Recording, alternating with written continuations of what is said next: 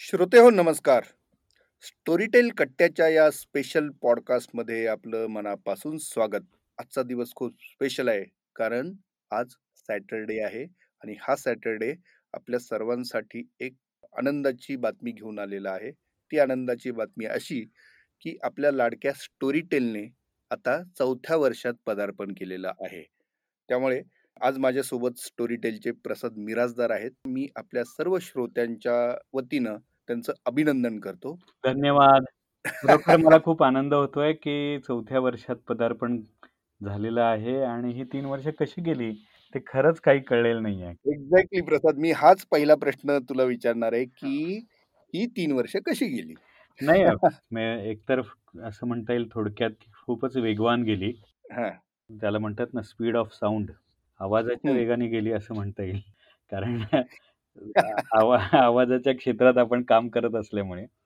नाही ही ही तुलना थोडी अवाजवी नाहीये बरोबर कारण खरंच कळलं नाही. म्हणजे तीन वर्षापूर्वी दोन हजार सोळा मध्ये ज्या वेळेला ही कल्पना समोर आली त्यावेळेला वाटलं नव्हतं की. एवढा प्रचंड प्रतिसाद मिळेल. आणि अक्षरशः सतरा अठरा एकोणीस वीस काय ह्या चार वर्षामध्ये एवढ्या मोठ्या प्रमाणावरती ऑडिओ बुक्स ही ॲपवरती करणं म्हणजे. तेवढे ॲक्विजिशन करणं आणि ती रेकॉर्ड करणं एवढे आणि त्यात सहभागी झालेले लोक सुद्धा एवढे मोठे आहेत. की जवळजवळ मराठी इंडस्ट्री संपूर्ण या आपल्या कार्यक्रमामध्ये उपक्रमामध्ये सहभागी झाली असं म्हणता येईल की जे नाव घेऊ आपण विक्रम गोखले असो दिलीप प्रभावळकर असो किंवा गिरीश कुलकर्णी असो सोनाली कुलकर्णी आहे अ. किती नावं घ्यायची? म्हणजे मराठी टेलिव्हिजन आणि चित्रपट क्षेत्रातले बहुतेक सगळे म्हणजे एक प्रकारे हे अ, साहित्य आणि कला ह्या दोन्ही क्षेत्राला आपण ह्या निमित्ताने एकत्र आणलेलं आहे नाही का? अगदी अगदी. आणि खूप छान छान पुस्तकं त्या निमित्ताने ऑडिओमध्ये आली. ती वाचण्याचा ती ऐकण्याचा आनंद सगळ्यांनी घेतला आणि तो दिवसेंदिवस वाढतोच आहे. हे खरोखरच एक खूप मोठं उल्लेखनीय काम होतंय असं निश्चितपणे मला वाटतं एक खूप खूप पर्सनल प्रश्न विचारतो मी हा. पर्सनल याच्यासाठी की अ, तुझं सगळं बॅकग्राऊंड पाहता. जेव्हा स्टोरी टेलचं काम अ, भारतात सुरू झालं आणि तू तुझी जबाबदारी हातात घेतली आणि ती सुरू केली तेव्हा हम्म.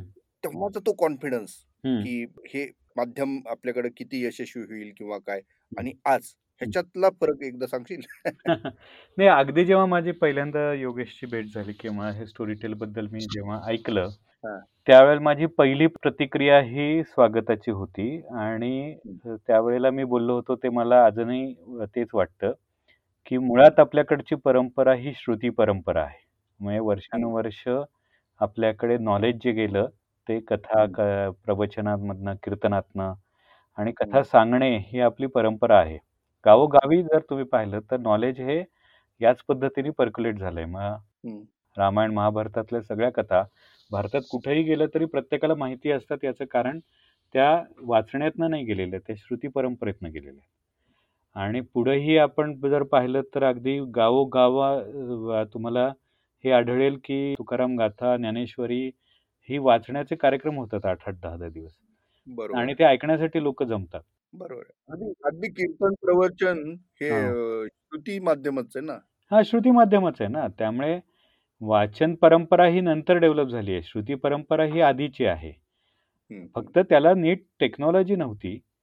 ते. तंत्रज्ञानाची जोड ही या ॲपमुळे मिळाली आणि प्रत्येकाच्या हातामध्ये मोबाईलमध्ये हे ॲप देता आलं. हे एक विलक्षण गोष्ट आहे. त्याच्या अगोदर जर पाहिलं तर प्रयत्न होते आलूरकरांनी कॅसेट्स काढल्या होत्या. त्या कॅसेट्स विकत घेणं किंवा त्याला खूप मर्यादा होता कारण ते तीस मिनिटाचीच एक बाजू असायची.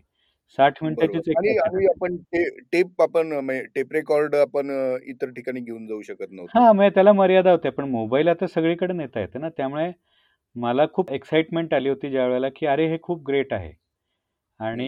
हे निश्चितपणे अं, आपल्याला करता येऊ शकेल एकतर मी. पंचवीस तीस वर्ष पुस्तकाच्या क्षेत्रात काम करतोय अगदी किर्लोस्कर बरोबर. मनोहर मासिकांच्या पासून ते. पुढे ग्रंथाली अं, लोकवाङ्मय ग्रह किंवा असे अनेक प्रकाशक आहेत मनविकास आहे अं. समकालीन आहे युनिक फीचर्स आहे या सगळ्याच क्षेत्रामध्ये पुस्तकांच्या क्षेत्रामध्ये वावरत असताना एक म्हणजे मला जाणवलेला खूप मोठा फरक असा आहे हं, आता स्टोरीटेल बरोबर काम करताना आणि हं, तो मोठा बदल आहे. या शतकातला हं, बदल आहे असं म्हणता येईल. हं, तो असा की अ, पूर्वी ज्यावेळेला आम्ही पुस्तकं पोहोचवण्यासाठी प्रयत्न करत होतो, गावोगावी जात होतो, प्रदर्शनं भरवत होतो, त्यावेळेला गावांमध्ये स्केर्सिटी हा प्रश्न होता आणि हं, हं, लोकांपर्यंत साहित्य पोहोचलं पाहिजे, चांगले विचार पोहोचले पाहिजेत यासाठीचे एफर्ट्स होते. हं, आता नेमकं उलटं घडलेलं आहे ते म्हणजे ॲम्पल हा प्रॉब्लेम आहे, की आपल्या हं. मोबाईलवरती, लॅपटॉपवरती किंवा जे काही साधनं तुमच्याकडे आहेत, त्याच्यामध्ये इतक्या गोष्टी उपलब्ध आहेत, बंबार्ड आहे. निवडायचं हां. तर उत्तम काय आहे ते निवडणं, हा खरा प्रश्न आहे आणि तिथे. मला स्टोरीटेल खूप महत्त्वाचं वाटतं. कारण स्टोरीटेल हे मीनिंगफुल एंटरटेनमेंट आहे. बरोबर. एंटरटेनमेंट नाही. आपले 5-5, 6-6 तास जर आपले मोबाईलवरती पा काही काय YouTube पाहण्यामध्ये किंवा जनरल जे काही येईल ते मटेरियल कन्झ्युम करण्यामध्ये जात असतील, तर हा तुमचा चॉईस आहे, की स्टोरीटेल ॲप डाउनलोड करून उत्तम पुस्तकं ऐकण्यामध्ये मी वेळ घालवीन का मी. जस्ट ब्राउझिंग करण्यामध्ये वेळ घालवेन. तर. हा चॉईस देण्याचं मेजर काम हे स्टोरीटेल करत असल्यामुळे मला इथलं काम खूप आवडलं. जाणीवपूर्वक याच्यामध्ये मग अनेक पुस्तकं, उत्तम-उत्तम दर्जेदार पुस्तकं, साहित्य कसं देता येईल यासाठीचा प्रयत्न गेल्या 3-4 वर्षामध्ये झाला आणि जो यशस्वी होताना दिसतोय आणि उत्तम लोकांनी वाचलेलं असल्यामुळे ते ऐकताना एक खूप छान अनुभव पण मिळतो.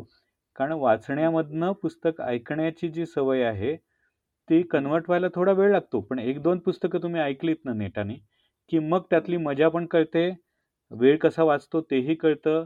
मग सकाळी उठल्यानंतर फिरताना तुम्ही ऐकता, रात्री झोपताना तुम्ही पुस्तकं ऐकता आणि प्रवास करताना म्हणजे मी तर पुण्याहून मुंबईला जाताना आणि मुंबईहून पुण्याला येताना. एक पुस्तक हमखास संपायचं आणि यू फील लाइक अ, घरी आल्यानंतर, की हा वेळ वाया नाही गेला. काहीतरी समृद्ध झालो आपण, मिळालंय आपल्याला. काहीतरी. आता हं. फिलिंग दुसऱ्या कुठल्याही माध्यमामधनं येत नाही. जे या स्टोरीटेल ॲपमधनं येतं, असं माझं. स्वतःचं मत आहे आणि हे वर्ष नाही किंवा ही 3-4 वर्ष ही कशी गेली निघून, ही खरोखरच कळली नाहीत. इतका सुंदर अनुभव आहे तो. अगदी. आणि मागचं वर्ष आपण अ, डोळ्यापुढे ठेवलं. हां. आता जे चालू आहे समजा हो, अ, जानेवारी 2020 पासूनचा काळ जर आपण गृहीत धरला, हो. तर त्यानंतर जे काही कोरोनाचा संसर्ग असेल आणि त्यानंतर लॉकडाऊनच्या स्टेजेस आल्या आपल्याकडं अ, हं. तर तो लॉकडाऊन जो आहे, त्यांनी लोकांना स्वतःच्या जवळ आणलं आणि तो लॉकडाऊन सुसह्य करण्यामध्ये स्टोरी टेलचा खूप मोठा वाटा आहे, असं माझं वैयक्तिक अ, ऑब्झर्वेशन आहे. नाही खरं आहे ना ते. मी आता मला मी सांगतो, की जानेवारीमध्ये ह्या वर्षाचं प्लॅनिंग जेव्हा चाललं होतं, त्यावेळेस हं, स्वाभाविकच काही कोरोना किंवा याचा काही विचार नव्हता. हं, आणि ते रुटीन होतं. गेल्या वर्षीप्रमाणे बाबा याच्यात इतकी वाढ होईल अशा पद्धतीने एक साधारणतः थिंकिंग होतं. पण मार्चमध्ये कोरोना आला, ते संकट आलं, काय होणार? स्टुडिओज बंद झाले आणि पण अचानक लक्षात असं आलं, की स्टोरीटेल ॲप डाउनलोड करण्याचं प्रमाणही वाढतंय आणि ते ऐकण्याचं प्रमाणही वाढतंय आणि डिमांड आहे. आणि हे बरोबर. महाराष्ट्रात किंवा भारतात नव्हे, तर जगभर या पद्धतीचा फिनोमेना दिसायला लागला.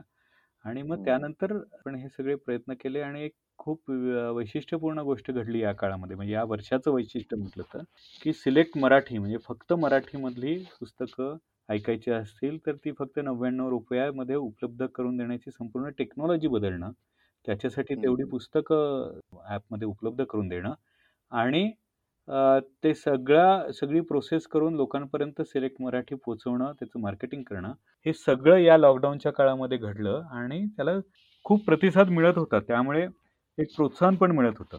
म्हणजे तुला सांगायची गंमत तर बेसिकली आपण 360 डिग्री ज्याला म्हणूया, या हं. पद्धतीने लोकांपर्यंत पोहोचण्याचा प्रयत्न केला सिलेक्ट मराठीच्या माध्यमातनं. म्हणजे एकही माध्यम सोडलेलं नाहीये आपण. म्हणजे सोशल मीडिया तर बरोबर, होताच. पण बरोबर, त्याच्याबरोबर टेलिव्हिजन मीडिया पण आपण वापरला. वर्तमानपत्रांमध्ये सुद्धा जाहिराती केल्या, बरोबर. लेख लिहिले, अनेक कार्यक्रम केले, वेबिनार्स केले हं. आणि या सगळ्यामधनं आपण मॅक्सिमम पोहोचवण्याचा प्रयत्न केला. पुण्यामध्ये तर जवळ प्रत्येक चौकामध्ये होर्डिंग्ज लागली होती. बरोबर. रेडिओवरनं काम केलं. कोल्हापूरला हं, एफ-एम टोमॅटो म्हणून हे आहे तिथे रेग्युलर हं, हं, पुस्तक ऐकवलं जात होतं आणि पुढारीमधनं जाहिराती होत होत्या किंवा वेगवेगळ्या सगळीच वर्तमानपत्र सकाळ असेल, लोकसत्ता असेल, लोकमत असेल सगळ्यांनी सहकार्य केलं. नाही, नाही. अगदीच आणि हो, पुण्याचा तू उल्लेख केला. माझा असा अनुभव आहे, की मी आता जिथे-जिथे जातो किंवा लोकांशी बोलतो, सो समजा मी 10 लोकांशी बोलत असेल ना, त्याच्यातल्या दोघांकडे, तिघांकडे स्टोरीटेल असतंच हो. आणि उरलेल्या 7 जणांना किंवा 5 जणांना स्टोरीटेल माहीत असतं. हो. सो हा खूप मोठा फरक मला जाणवला बरोबर. नाही मागच्या गेल्या वर्षीपेक्षा यावर्षी काय घडलं, तर स्टोरीटेल सगळ्यांपर्यंत पोहोचलं. पोहोचलं. प्रत्येकाला नाव माहिती झालं. अनेकांनी ते डाउनलोड केलं हं. आणि काही खूप छान उपक्रम करण्याचा आनंदही मिळाला हां. म्हणजे मुख्यतः मला जो सगळ्यात आनंद मिळाला तो 1 ऑगस्टला हं. लोकमान्य टिळकांच्या पुण्यतिथीनिमित्त हं. आणि तेही 100व्या अ, हं. 1920 साली ते गेले आणि हं. अ, त्यावेळी लॉकडाऊन होता. त्यामुळे फारसं काही बाहेर घडत नव्हतं. पण हं. लोकसत्ताने खास विशेषांक काढला आणि तो संपूर्ण त्याच दिवशी आपण त्यांच्या हं. बरोबरीने तो ऑडिओमध्ये ऑडिओ स्वरूपात रिलीज केला, व्हिच वॉज अ अचीव्हमेंट.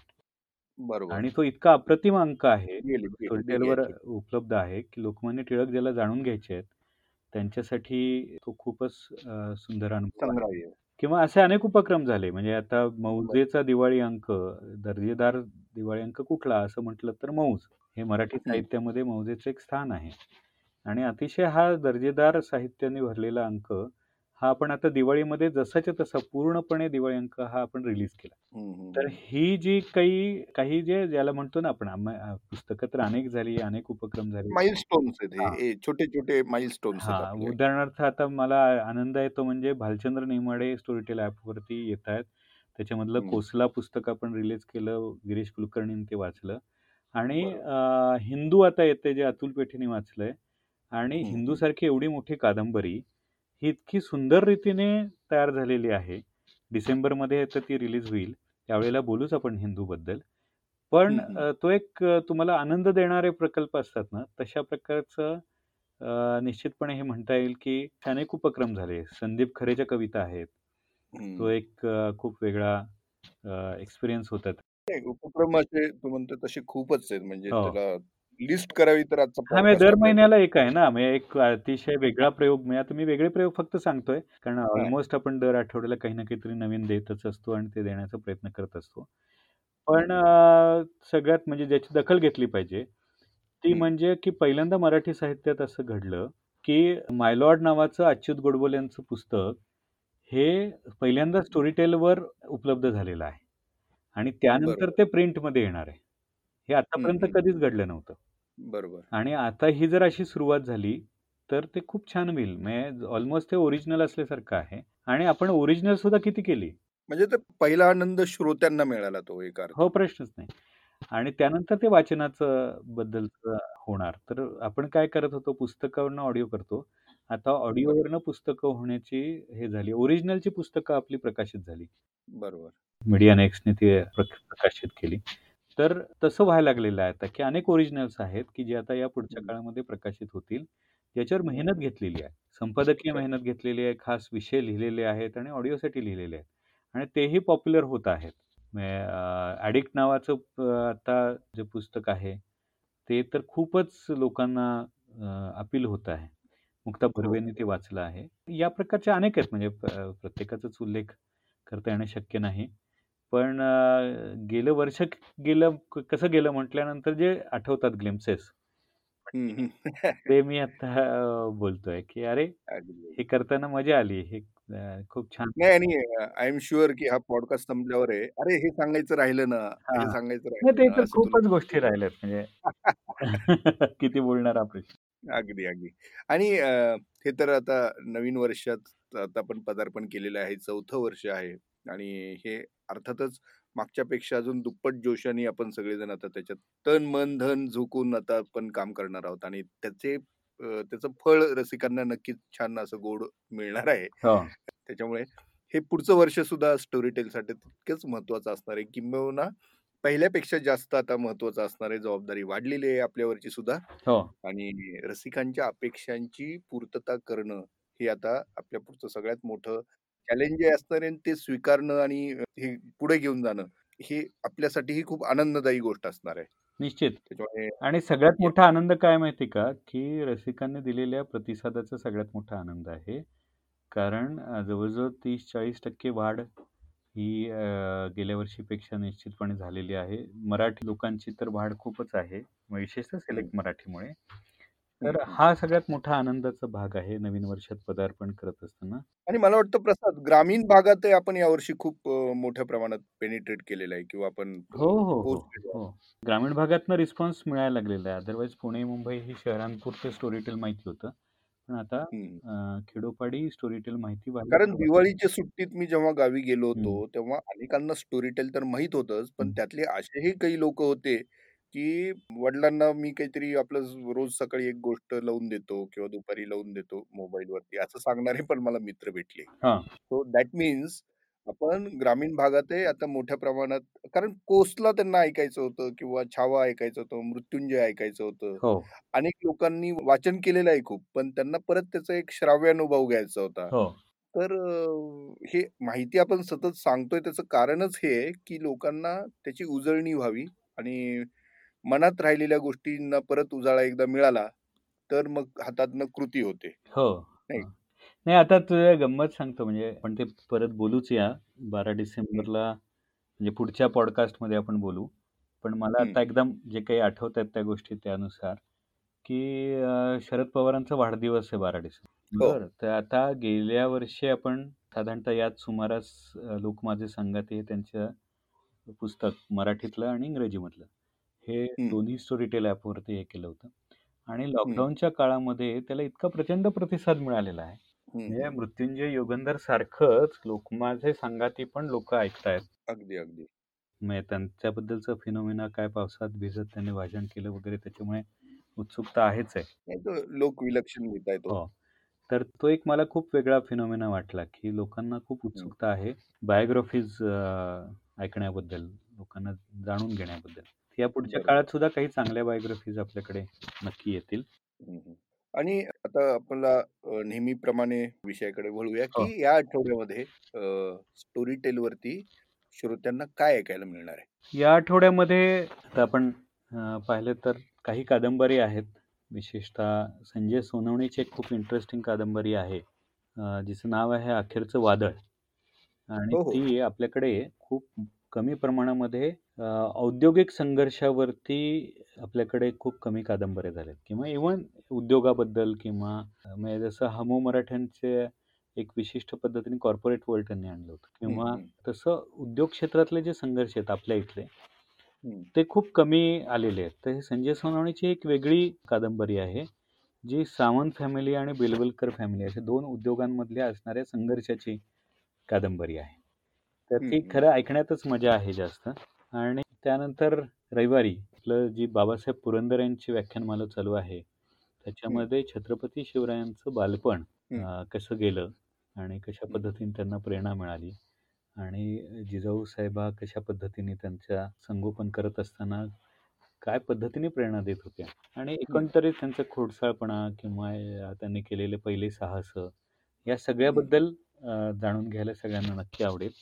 तर बालपण डेफिनेटली ऐकलं पाहिजे. त्यानंतर अ, अ, सोमवारी आपण एक अ, नव्या प्रकारचं म्हणजे सायकास्ट रिलीज करणार आहोत, ज्याचं नाव आहे पृथ्वीबाहेर जीवसृष्टी आहे का? आणि ते नंतर आपण ऐकणार पण आहोत, त्याच्याबद्दल बोलू पण आपण. तर. ते डॉक्टर योगेश शौचींचं सायकास्ट आहे. यानंतर सुहास शिरवळकरांची कादंबरी आहे बंदिस्त म्हणून. आणि अ, आता हे स्त्री-पुरुष रिलेशनशिपवरची अ, कादंबरी आहे. अ, हं. सुहास शिरवळकरांनी नंतर ज्या अनेक अ, कौटुंबिक, रोमॅन्टिक अशा ज्या कादंबऱ्या लिहिल्या, त्याच्यामधली ही एक वेगळी विलक्षण कादंबरी आहे. आणि हं. अ, त्याच्यामध्ये बेसिकली स्त्री-पुरुष संबंधांमध्ये शेवटी पुरुष जो आहे, तो कसा त्याच्या अहंकारामध्ये बंदिस्त झालेला आहे, हे हं, हं. अ, त्या कथानकातनं आपण उलगडत जातो. तर हीही जरूर ऐका. अ, हं. बुधवारी द उर्मिला शो हा पॉडकास्ट आपल्याकडे आता दर बुधवारी सुरू झालेला आहे.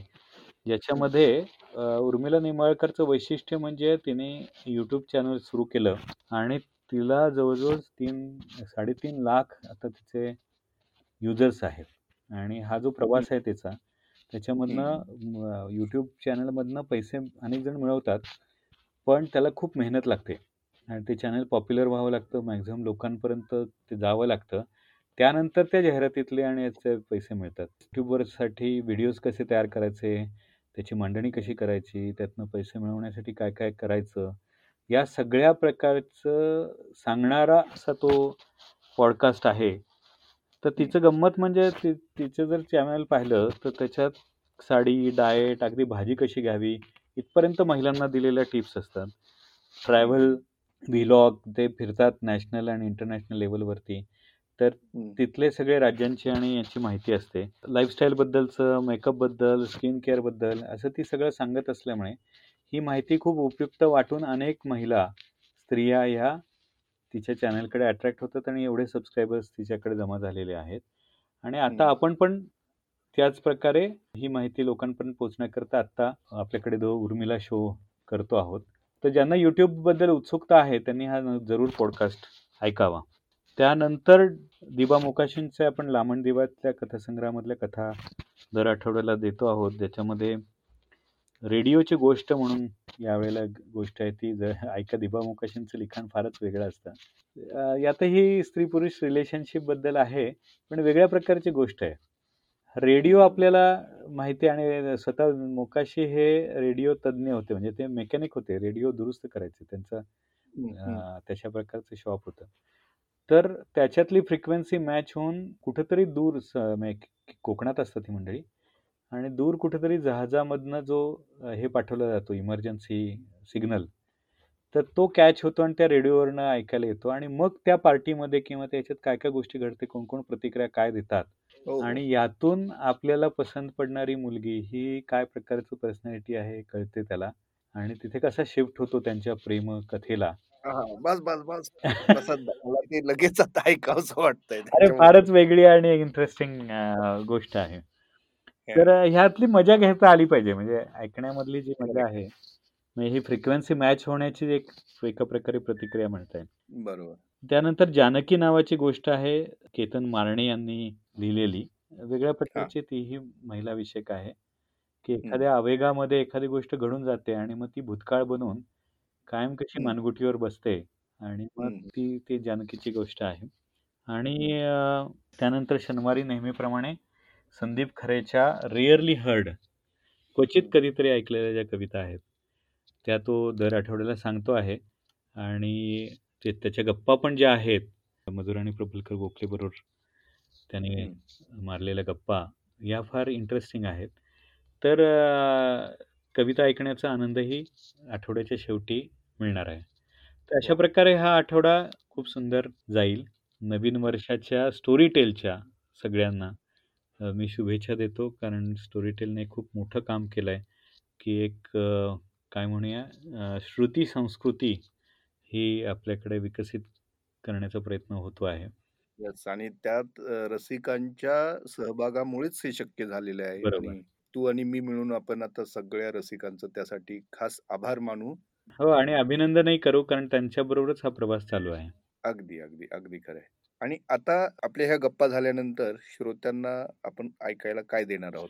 मी मगाशी जसा उल्लेख केला त्याप्रमाणे आपल्या सगळ्यांनाच उत्सुकता असते, की जशी पृथ्वीवरती जीवसृष्टी आहे, तशी पृथ्वीच्या बाहेर कुठे जीवसृष्टी आहे का? आणि त्याचा शोध आपण सातत्याने घेत असतो. मग अधनं एलियन्सच्या कथा येतात किंवा उडत्या तबकड्या पाहिल्याबद्दलच्या गोष्टी येतात. युएफओ. हां, युएफओ. तर या खऱ्या किती असतात, खोट्या किती असतात? खरोखर असं काही आहे का? मंगळावर पाणी पाण्याचा शोध लागला असं म्हणतात. तर मग पाणी आहे तर तिथे जीवसृष्टी होती का किंवा असेल का? या सगळ्याबद्दल थेट सायंटिस्टकडनं म्हणजे कपोलकल्पित कथा नव्हेत. तर वैज्ञानिक या सगळ्या प्रश्नांचा शोध कसा घेतात आणि कोणते प्रयोग चालू आहेत आणि भारतात या संदर्भामध्ये नेमकं काय चालू आहे? या सगळ्याबद्दल भारतीय शास्त्रज्ञ डॉक्टर योगेश शौचे यांच्याबरोबर मयुरेश प्रभाणे गप्पा मारणार आहेत आणि त्याला आपण सायकास्ट असं म्हणतो. खास विज्ञान लोकांपर्यंत पोचावं म्हणून केलेला हा एफर्ट आहे. तर आता आपण ते नक्की ऐकूया. येस. तर श्रोते हो, आम्ही आता आपला निरोप घेतो. पण तुम्ही कुठेही जाऊ नका, कारण तुम्हाला ऐकायचं आहे. सायकासचा एक भाग आणि त्या सायकासचं नाव आहे पृथ्वी बाहेर जीवसृष्टी आहे. ऐका. नमस्कार मी मयुरेश प्रभुणे. स्टोरीटेल सायकासच्या दुसऱ्या पॉडकास्टमध्ये आपल्या सर्वांचं स्वागत. अंतराळ आणि अंतराळातील घडामोडींबद्दल आपल्याला लहानपणापासूनच आकर्षण असते. त्यातही उडत्या तबकड्या युएफओ एलियन्स हे विषय विशेष आवडीचे. जगभरातील लहान थोरांची ही आवड लक्षात घेऊन हॉलिवूडपासून बॉलिवूडपर्यंत या विषयांवर सातत्याने सायन्स फिक्शन तयार होत आले आहेत आणि त्यांना मोठा प्रतिसादही मिळतो. एलियन्स म्हणजे पृथ्वीबाहेरचे जीव खरंच अस्तित्वात असतात का? अस्तित्वात असतील तर त्यांचे स्वरूप कसे असेल? या विषयावर आपण आज ॲस्ट्रोबायोलॉजी या विषयात संशोधन करणाऱ्या डॉक्टर योगेश शौचे या ज्येष्ठ शास्त्रज्ञांशी गप्पा मारणार आहोत. डॉक्टर शौचे हे पुण्यातील national centre for cell science म्हणजे एन सी सी एस या संस्थेत वरिष्ठ सूक्ष्मजीवशास्त्रज्ञ आहेत. या विषयात त्यांना सुमारे पस्तीस वर्षांचा संशोधनाचा अनुभव आहे. भारतीय उपखंडातील सुमारे अडीच लाख जीवाणू म्हणजे बॅक्टेरियांचे संकलन असणाऱ्या national centre for microbial resource या केंद्राची त्यांनी स्थापना केली आहे. ज्येष्ठ खगोलशास्त्रज्ञ डॉक्टर जयंत नारळीकर यांच्या संकल्पनेतून आणि इस्रोच्या सहकार्याने करण्यात आलेल्या ॲस्ट्रोबायोलॉजी बलून एक्सपेरिमेंटमध्येही त्यांचा प्रमुख सहभाग होता. शौचे सर सायकासमध्ये आपलं स्वागत. नमस्कार. आजचं निमित्तही खूप छान आहे की गेल्याच आठवड्यामध्ये शुक्राच्या वातावरणामध्ये फॉस्फिन वायू सापडला आणि सगळीकडे ही चर्चा रंगू लागली की तिकडे जीवसृष्टी असू शकेल. या विषयाकडे आपण वळण्याच्या आधी आपण टप्प्याटप्प्याने तिथपर्यंत जाऊ. पण काही अगदी मूलभूत प्रश्न आहेत. आणि त्याच्यापैकी सगळ्यात पहिला आणि मूलभूत प्रश्न म्हणजे सजीव आणि निर्जीव यांची व्याख्या कशी केली जाते? कारण अतिसूक्ष्म पातळीवर अणु स्वरूपामध्ये आपल्या शरीराच्या त्वचेमधून आपण आतात गेलो आणि कार्बनचा एखादा अणू आपण गेलो त्या ठिकाणी गेलो आणि समजा आपण ज्या प्लास्टिकच्या खुर्चीवर बसलेलो आहोत त्यामधला पण कार्बनचा अणू हे दोन्ही सारखेच आहेत दोन्ही एक प्रकारेच काम करतात. तर हे सजीव आणि निर्जीव नेमकी असतात काय? आणि प्रयोगशाळेत कृत्रिम जीव तयार करण्याचे पण प्रयोग झाले होते. बरोबर आहे. तर त्याविषयी सांगाल का? सजीव आणि निर्जीवाची व्याख्या हा एक फार महत्त्वाचा प्रश्न आहे आणि तितकाच गुंतागुंतीचाही आहे. कारण सध्या कोविडच्या निमित्ताने हा प्रश्न पुन्हा एकदा चर्चेत आलेला होता. कारण विषाणू जे आहेत ते स्वतः स्वतंत्रपणे वाढू शकत नाहीत म्हणून काही लोकांनी परत ह्या विषयाला सुरुवात केली होती की विषाणू हा सजी विषाणूला सजीव म्हणायचं का निर्जीव म्हणायचं? तर कुठल्याही सजीवाच्या अनेक व्याख्या आहेत. तर म्हणजे त्याच्यातले महत्त्वाचे गुणधर्म सजीवाचे म्हणजे पुनरुत्पा पुनरुत्पादन करणं की सजीव आपल्यासारख्याच जीवांची पुनर्निर्मिती करतात. तर हा त्यातला एक सगळ्यात महत्त्वाचा गुण आहे सजीवांचा. त्याच्या व्यतिरिक्त अतिशय गुंतागुंतीच्या अशा रासायनिक चयापचयाच्या क्रिया म्हणजे अन्नाचं विघटीकरण करणं आणि त्याच्यातून मग स्वतःसारख्याच जीवांची पुनरुत्पत्ती करणं हा सजीवांचा दुसरा महत्त्वाचा गुणधर्म आहे की अतिशय क्लिष्ट अशा स्वरूपाच्या रासायनिक प्रक्रिया ज्या असतात त्या सजीवांच्या शरीरात घडत असतात. म्हणजे खाल्लेल्या अन्नाचं पचन करणं आणि ते पचन करून त्यापासून शरीराच्या वाढीसाठी लागणारे जे घटक आहेत मग त्याच्यात प्रथिनं असतील अमिनो अम्ल असतील न्यूक्लिक अम्ल असतील ह्यांची निर्मिती करणं हा दुसरा सजीवांचा अतिशय महत्त्वाचा गुणधर्म आहे. आणि तिसरा म्हणजे सजीव सृष्टी जी आहे ती ऑर्गनाइज्ड आहे. म्हणजे जर आपण माणसाचा विचार केला तर आपलं शरीर त्यातले वेगवेगळे अवयव त्या अवयवातल्या पेशी ह्या सगळ्यांची एक विशिष्ट अशी रचना असते. तर आपल्याला प्रामुख्याने सजीवांचे हे तीन गुणधर्म म्हणता येतील. आणि असे तिन्ही गुणधर्म किंवा त्यातले एकापेक्षा जास्त गुणधर्म ज्यांच्यामध्ये असतील त्यांना आपण सजीव म्हणू शकतो. म्हणजे त्यामुळेच विषाणू जर म्हटला तर विषाणू तसा स्वतंत्रपणे वाढू शकत नसला तरी पुनरुत्पादन करणं हा जो एक सजीवांचा आपण गुणधर्म मान मानतो तो विषाणूमध्ये असल्यामुळे विषाणूलाही तसं आपल्याला सजीव म्हणता येईल. आणि दुसरा प्रश्न जो विचारला होता तो रासायनिक प्रक्रिया करून जीवसृष्टीची निर्मिती प्रयोगशाळेत करता येणं केलेलं आहे अशा तऱ्हेचे काही प्रयोग पूर्वी झालेले आहेत. तर त्यातला मिलर ह्या शास्त्रज्ञाचा जो प्रयोग आहे तो खूप प्रसिद्ध आहे. म्हणजे त्यावेळेला त्यांनी अमोनिया बाष्प हे एकत्र करून त्याच्यातनं विजेचा प्रवाह त्यांनी त्याच्यातनं पास केलेला होता. आणि मग त्याच्यात त्यांना काही अतिशय प्राथमिक स्वरूपाची अशी संयुग जी जीवसृष्टीला आवश्यक आहेत किंवा ज्यांच्यापासून जीवसृष्टीची सुरुवात होऊ शकते अशी संयुग म्हणजे काही प्राथमिक स्वरूपाची अमिनो आम्ल काही न्यूक्लिक अमलामधले काही बेसेस ह्यांची निर्मिती त्या प्रयोगामध्ये झालेली होती. आणि मग त्याच्यावरनं त्यांनी असा सिद्धांत मांडला की खूप पूर्वी जेव्हा पृथ्वीवर बाष्प होतं जेव्हा अमोनिया वायू होता तेव्हा विजेच्या कडकडाटातनं जी ऊर्जा मिळाली त्या ऊर्जेतनं अशा तऱ्हेच्या काही अतिशय प्राथमिक स्वरूपाच्या संयुगांची निर्मिती झाली. आणि मग ती संयुग पुढे एकत्र होऊन त्याच्यापासनं प्राथमिक जीवाची निर्मिती झाली असा एक सिद्धांत त्यांनी मांडला. पण ह्या सिद्धांताचा जर आपण विचार केला तर त्याच्यात एक जो महत्त्वाचा दुवा अजूनपर्यंतही जो दुवा जोडलेला गेलेला नाही आहे तो म्हणजे ही संयुग तयार होणं ही एक घटना आणि त्याच्यापासनं अतिशय प्राथमिक स्वरूपाच्या पेशीची निर्मिती होणं ही दुसरी घटना. तर ह्यांच्यातली जी एक ह्या साखीतला जो एक महत्त्वाचा दुवा आहे की अशा तऱ्हेच्या संयुगांपासून पेशीची निर्मिती. तर तसं आजपर्यंत आपल्याला प्रयोगशाळेतही करता आलेलं नाही आहे म्हणजे अगदी प्राथमिक स्वरूपाची संयुग अमिनो आम्ल एकीकडे ती एकत्र गोळा करून म्हणजे अमिनो आम्ल एक एका ठिकाणी शर्करा एका ठिकाणी न्यूक्लिक ॲसिडचे बेसेस एका ठिकाणी असं हे एकत्र करून त्यांच्यापासनं प्राथमिक पेशीची निर्मिती आपण आजपर्यंत प्रयोगशाळेत केलेली नाही. जे पूर्वी काही ज्या प्रयोगांची चर्चा झालेली होती म्हणजे वर वर्तमानपत्रातनं बातम्या आलेल्या होत्या की प्रयोगशाळेत जीवनाची निर्मिती प्रयोगशाळेत सजीव तयार केला तर त्याच्यात कुठेही असा तऱ्हेचा प्रत्यक्ष सजीव प्रयोगशाळेत केलेला नव्हता.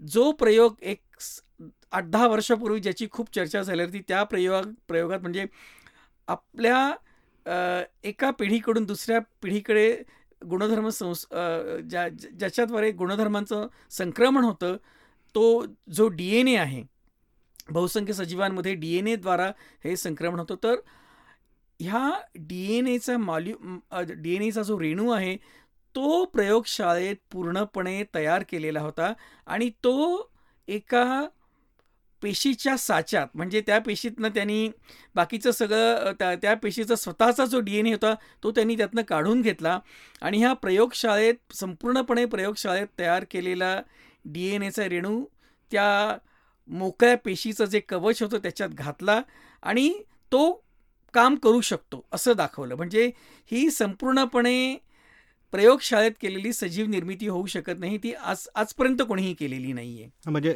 जेनेटिक इंजिनिअरिंग शक्य आहे पण नव्याने सजीव तयार करणं या नव्याने म्हणजे अजून आज हेही शक्य आहे की वेगवेगळ्या सजीवांचं डीएनए एकत्र करून तो प्रयोगशाळेत एकत्र शिवून एक वेगळ्या तऱ्हेचा जीव तयार करणं ही कदाचित शक्य आहे. परंतु संपूर्णपणे एक पेशी ज्याच्यात म्हणजे पेशीचे जे भाग असतात की बाहेरचं कवच आतमधलं पेशी द्रव्य त्याच्यानंतर त्यातली प्रथिनं हे सगळं संपूर्णपणे प्रयोगशाळेत गो तयार करून एकत्र आणून एक संपू म्हणजे फंक्शनल किंवा स्वतःचं कार्य स्वतः करू शकणारी पेशी आपण आजपर्यंत प्रयोगशाळेत तयार केलेली नाही आणि ते फार अवघड आहे. एका अर्थाने ते बरं पण आहे नाहीतर आपल्याला मेंदू मिळाला आहे किंवा आपण हे करू शकतो म्हणून आपण निसर्गामधल्या कुठल्याही घटकांमध्ये अशा पद्धतीने हस्तक्षेप करावा का? हा पण एक मूळचा प्रश्न राहतोच. बरोबर आहे. तसंच आता शुक्रावरचं तर नुकतंच लेटेस्ट उदाहरण आहे. तर त्या शुक्राच्या सरफेसवर तर तापमान चारशे अंश सेल्सिअस आहे. बरोबर आहे. पंच्याण्णव शहाण्णव टक्के त्याच्यावर कार्बन आहे त्याच्या वातावरणामध्ये. एकदम तप्त असा स्वरूपाचा तो ग्रह आहे आणि त्याच्या वातावरणामध्ये असं म्हटलं जातं की सल्फ्युरिक ॲसिडचा पाऊसही पडतो. हो. आणि ते सल्फ्युरिक ॲसिड जे डी एन एला बनवून पण देऊ शकणार नाही. म्हणजे ते डिग्रेड होऊन जाईल. त्याचं विघटन होईल. तर अशा स्थितीतही तो फॉस्फिन वायू सापडतो आणि शास्त्रज्ञांचं असं म्हणणं आहे की तो सातत्याने तयार होतो आणि ते तयार करणारे कदाचित काही अनेरोबिक बॅक्टेरिया असू शकतील. म्हणजे काही जीवाणू असतील की जे ऑक्सिजनचा वापर करत नाहीत. तर हे कितपत शक्य वाटतं तुम्हाला? की शुक्राच्या जमिनीपासून पन्नास किलोमीटर उंचीवर ते बॅक्टेरिया तयार होत राहतील आणि म्हणजे ती सजीव सृष्टी कदाचित जमिनीवर नाही तर ती तिथल्या वातावरणात राहते. असं आहे शक्य? म्हणजे हे शक्य आहे असं मला वाटतं. कारण फक्त आता ह्या प्र हे सध्याचं जे ऑब्झर्वेशन झालेलं आहे निरीक्षण आहे त्याच्याविषयी बोलायचं झालं तर फॉस्फिनची म्हणजे तो तयार होण्याची जशी जैविक कारणांमुळे तो तयार होतो तसाच अजैविक किंवा अबायोटिक प्रोसेसेसमुळे सुद्धा तो तयार होऊ शकतं. आणि ह्या बाबतीत शास्त्रज्ञांचं मत असं आहे की आज आपल्याला माहिती असलेल्या कुठल्याही अजैविक किंवा अबायोटिक प्रोसेसमुळे तो म्हणजे त्या श शुक्रावर जे वातावरण आहे त्या वातावरणात संपूर्णपणे रासायनिकरित्या अजैविक प्रक्रियेमुळे फॉस्फिन होण्याची शक्यता नाही. आज आपल्याला जे रसायनशास्त्राचं ज्ञान आहे ते आज आपल्याला माहीत संपूर्णपणे आपल्याला अज्ञात असलेल्या अशा एखाद्या रासायनिक प्रक्रियेमुळे तो तयार होत असण्याचीही शक्यता आहे. पण ते आपल्याला माहिती नाही. म्हणजे आपल्याला तशी पॉसिबल रासायनिक क्रिया आपल्याला माहिती नाही आहे म्हणून म्हणजे इफ यू जर आपण इतर सगळ्या शक्यता नाकारल्या तर मग एकमेव शक्यता उरते. ती म्हणजे जीवसृष्टीनी तो तयार केला आणि ते मग त्याचं एक्सप्लेनेशन जे म्हणतो ते फार सोपं होतं. कारण मगाशी म्हटल्याप्रमाणे की जीवसृष्टी विशेषतः जीवाणूंचा असा गुणधर्म आहे की तुम्ही कल्पनाही करू शकत नाही इतक्या प्रतिकूल परिस्थिती म्हणजे उकडत्या उकळत्या पाण्यात किंवा अतिशय कमी म्हणजे शून्य पी एच असलेल्या किंवा दुसरी एक्स्ट्रीम म्हणजे पी एच तेरा आणि आपलं स्वतःचं लोणार तलाव जो आहे त्याची पी एच तेरा. अशा वातावरणात जीवाणू असू शकतात. आपल्या पोटामध्येही आपल्या पोटामध्येही असतात. तर आणि मगाशी मी सांगितलं असं की त्यांना प्राणवायू नसलेलाही चालतो. किंवा किंबहुना काही विषाणूंना काही जीवाणूंना प्राणवायू विषारी असतो. तर मग उरलेलं एक साधं त्याचं स्पष्टीकरण जे उरतं ते म्हणजे हे जीवाणूंपासून तयार झालेलं असावं. आणि जीवाणू अतिशय ॲसिडिक पी एच प्राणवायूचा अभाव अशा तऱ्हेच्या वातावरणात जे म्हणजे ज्यांना आज आपण ॲनॅरोबिक बॅक्टेरिया म्हणतो अशा तऱ्हेच्या वातावरणात ते वाढू शकत असल्याचं आपल्याला पृथ्वीवरच्या उदाहरणांवरूनच माहिती तर त्यामुळे आणि जर आपल्याला अडीचशे डिग्रीज तापमानाला जर जीवाणू सापडू शकतात तर साडेचारशे डिग्री तापमानाले जीवाणू सापडण्याची शक्यता नाकारता येत नाही. कारण कोणी एकेकाळी असं वाटलेलं होतं की अडीचशे डिग्री तापमानाला जीवाणू सापडणारच नाहीत पण ते सापडले. तसंच डेड सी ज्याला म्हणतो की ज्याची क्षारता समुद्राच्याही कित्येक पटींनी जास्त आहे आणि तिथे कुठली जीवसृष्टी असू शकत नाही असं आपल्याला वाटलं होतं पण त्याच्यात जीवाणू सापडतात. आपल्या वातावरणामध्ये वरच्या थरांमध्ये जीवाणू नसतीलच. म्हणजे पूर्वी असा समज होता की दहा किलोमीटरच्या वर जीवाणू नसतातच. पण आम्हाला आमच्याच प्रयोगामध्ये एक्केचाळीस किलोमीटरपर्यंत जीवाणू सापडले. तर आपल्याला कल्पनाही आपण करू शकणार नाही अशा प्रतिकूल परिस्थितीत जर जीवाणू सापडत असतील तर हे शक्य आहे की शुक्रावरही चारशे पन्नास डिग्री तापमानाला नाही कदाचित पण शुक्राच्या वरती जे ढग आहे आपण म्हणतो त्या ढगाचं तापमान साडेचारशे पेक्षा कदाचित कमी असेल आणि त्या ढगांमध्ये सुद्धा मग जीवाणू सापडू शकतात आणि वाढू शकतात. आणि आता आपण स्वतःच केलेला अभ्यास आहे की आपल्याला आपण जे मान्सूनच्या ढगांचा अभ्यास केला त्याच्यात आपल्याला जीवाणू सापडलेले आहेत. तर ते त्या मान्सूनच्या ढगांमध्ये वाढत होते किंवा नाही ह्याच्याविषयी आज आपण सांगू शकत नाही पण आपल्याला ढगांमध्ये जीवाणू सापडलेले त्यांचं अस्तित्व सापडलेलं आहे. तर मग शुक्रावरही जीवाणू ह्या अशा तऱ्हेच्या ढगांमध्ये काही विशिष्ट तऱ्हेचे जीवाणू असण्याची आणि ते तिथे थोडेफार वाढत असण्याची शक्यता आपल्याला नाकारता येत नाही. कदाचित इस्रो आपलं एक ज्ञान पाठवणार आहे शुक्रयान बरोबर त्याच्यामधून कदाचित या विषयी उलगडू उलगडू शकेल. मगाशी आपण धूमकेतूबद्दल बोलत होतो आणि पृथ्वीवर बाहेरून कदाचित जीवाणू किंवा विषाणू येत असतील आणि ते त्यांचं अस्तित्व ऑलरेडी धूमकेतूवर आहे आणि ते उल्कांच्या स्वरूपामध्ये किंवा पृथ्वी त्या ऑर्बिटमधून गेली धूमकेतूच्या तर त्याच्यापासून हे कण पृथ्वीवर येतात असं म्हणलं जातं. आणि त्याला धरूनच तुम्ही एक प्रयोग आखला होता आणि डॉक्टर नाळेकर आणि इस्रोच्या सहकार्यांनी एक बलून एक्सपेरिमेंट केला होता. तर तो एक्सपेरिमेंट नेमकी होता काय आणि तुम्हाला त्या एक्सपेरिमेंटमध्ये काय सापडलं? म्हणजे काही खरंच पृथ्वीवरची जीवसृष्टी तुम्हाला सापडली का? हॉईल आणि सर फ्रेड हॉईल आणि चंद्रा विक्रमसिंगे ह्यांचं जे पॅनस्पर्मिया सिद्धांताचं त्यांचं जे व्हेरिएशन आहे किंवा त्यांचं जे स्वरूप आहे त्यानुसार धूमकेतू हे वाहक असतात आणि धूमकेतूच्या शेपटीत अंतराळातनं जीवस म्हणजे जीवाणू येतात आणि जेव्हा हा जीवाणू पृथ्वीच्या जवळून जातो किंवा पृथ्वी त्या जीवाणूच्या जवळ त्या जेव्हा हा धूमकेतू पृथ्वीच्या जवळून जातो किंवा पृथ्वी त्या धूमकेतूच्या जवळून जाते तेव्हा हे जीवाणू पृथ्वीच्या वातावरणात पकडले जातात आणि ते हळूहळू जमिनीवर येतात. तर हा असा त्यांचा सिद्धांत आहे. आणि हा सिद्धांत मग खरा आहे किंवा खोटा आहे हे बघायचं कसं? तर असा आणि आपले नारळीकर सर हे फ्रेड हॉईलचे म्हणजे ते फ्रेड हॉईल त्यांचे गुरु असल्यामुळे.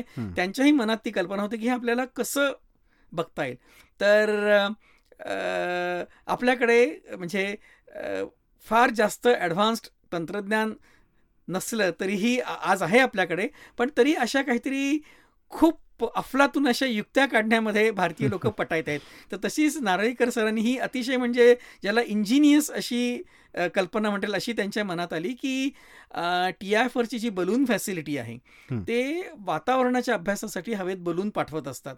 जे वातावरणाच्या वरच्या थरात जातात आणि तिथनं मग वातावरणातल्या हवेचे नमुने घेऊन तिथला त्यांचा रासायनिक पृथक्करण ते करत असतात तर त्यांना असं वाटलं की मग हेच बलून पाठवून तिथनं हवेचे नमुने तयार करून त्याच्यात जीवाणू आहेत का नाहीत? म्हणजे मी मगाशी म्हटलं तसं की पृथ्वीवर होणारा ज्वालामुखीचा उद्रेक किंवा वादळ जरी आली मोठी तर पृथ्वीवरचे जे कण आहेत ते कण दहा किलोमीटरच्या वर जाऊ शकत नाहीत. आणि साधारणपणे आपली जी विमानं असतात तीही दहा किलोमीटरच्या आसपास उडतात. त्यामुळे. कुठल्याही ज्वालामुखीचा उद्रेक वादळ किंवा अशा तऱ्हेच्या विमानांमुळे वगैरे जे जीवाणू येत हवेत उडतात ते दहा किलो किलोमीटरच्या वर जाण्याची शक्यता फारच कमी. आणि. त्यांनी इतरही काही अभ्यास म्हणजे मॅथमॅटिकल मॉडेलिंग करून त्यांनी काही अभ्यास केलेला होता. त्याच्यावरही असं लक्षात आलं की दहा किलोमीटरच्या वर काही पृथ्वीवरचे कण जाऊ शकत नाहीत. तर म्हणून जर आपल्याला दहा किलोमीटरच्या वर जर काही जिवंत जीवाणू सापडले तर ते कदाचित पृथ्वीवरच्या बाहेरनं आलेले असण्याची शक्यता आहे असा त्यांचा सिद्धांत होता. आणि मग त्याच्यासाठी त्यांनी चौकशी केली की दहा किलोमीटरच्या वर बलून पाठवता येतील का. तर टी एफ आरच्या बलून फॅसिलिटीची तशी तयारी होती. मग तेव्हा दोन हजार एक साली त्यांनी बलून तयार केले ते मोठे बलून तयार केले आणि ते वातावरणात दहा किलोमीटरच्या वर चाळीस किलोमीटरपर्यंत पाठवले आणि त्याच्यात सी सी एम बीमधनं जीवाणूंचा अभ्यास करणारे डॉक्टर शिवाजी होते तर ते जे नमुने तेव्हा त्यांनी गोळा केले दहा किलोमीटर वीस तीस चाळीस किलोमीटरपर्यंत त्यांनी हवेचे नमुने गोळा केले आणि मग प्रयोगशाळेत येऊन त्या नमुन्यातनं जीवाणू वाढतायत का हं. हे त्यांनी बघितलं आणि तेव्हाही त्यांना त्याच्यात भरपूर जीवाणू सापडले नुसतेच जीवाणू. सापडले असं नाही तर जीवाणूच्या काही नवीन प्रजाती प्रजाती त्यांना त्यांना सापडल्या डॉक्टर शिवाजींना. तर हा दोन हजार एक सालचा प्रयोग झाला आणि त्याच्यावरनं मग त्यांना असं वाटलं की परत एकदा असा प्रयोग केला पाहिजे आणि त्याच्यात हा दोन वेगवेगळ्या प्रयोगशाळांमध्ये नमुने तपासले जावेत की जेणेकरून हे निश्चितपणे आपल्याला दाखवता येईल की ह्याच्यात कुठल्याही तऱ्हेचा बायस नाही आहे तर. म्हणून मग त्या तेव्हा त्यांनी एन सी सी एसमध्ये विचारणा केली आणि मग एन सी सी एस तेव्हा त्या प्रयोगात सहभागी झालेलं होतं. आणि त्याच्यात मग दोन हजार एक सारखेच नमुने गोळा केले गेले आणि ते नमुन्याची मग दोन भागात विभागणी केली. एक नमुना हैदराबादला सी सी एम बीमध्ये आणि दुसरा पुण्याला एन सी सी एसमध्ये त्यांचा अभ्यास केला गेला. आणि परत ह्या अभ्यासामध्ये दोन्ही प्रयोगशाळांमध्ये आपल्याला दहा किलोमीटरच्या वर एक एक्केचाळीस किलोमीटरपर्यंत जिवंत जीवाणू सापडले. आणि त्याच्यात परत आपल्याला काही अगोदर माहिती असलेले जीवाणू सापडले आणि काही आपल्याला नवीन प्रजातीचे जीवाणूही आपल्याला सापडले. आणि मग त्याच्यातलं एका जीवाणूला आपण सर फ्रेड हॉईल यांच्या सन्मानार्थ आपण त्याला जॅनी वेक्टर हॉईली असं नाव दिलं. आणि सी सी बेला जे सापडले त्यांना त्यांनी इझ्रोएन्सिस सी सी बेन्सिस वगैरे अल्टिट्युडिनस अशी नावं तेव्हा त्यांनी त्याला दिली. आर्यभट्टांचं पण काही आर्य हां बॅसिलस आर्यभट्ट आहे. अशी वेगवेगळी नावं त्यांना दिलं. तर एकंदर दोन हजार एक आणि दोन हजार पाच दोन्ही प्रयोग जर मिळून जर आपण बघितलं तर साधारणपणे जीवाणूंच्या आपल्याला सात नवीन प्रजाती आपल्याला सापडल्या आणि त्या आज जगभरच्या प्रयोगशाळातनं अभ्यासासाठी उपलब्ध आहेत.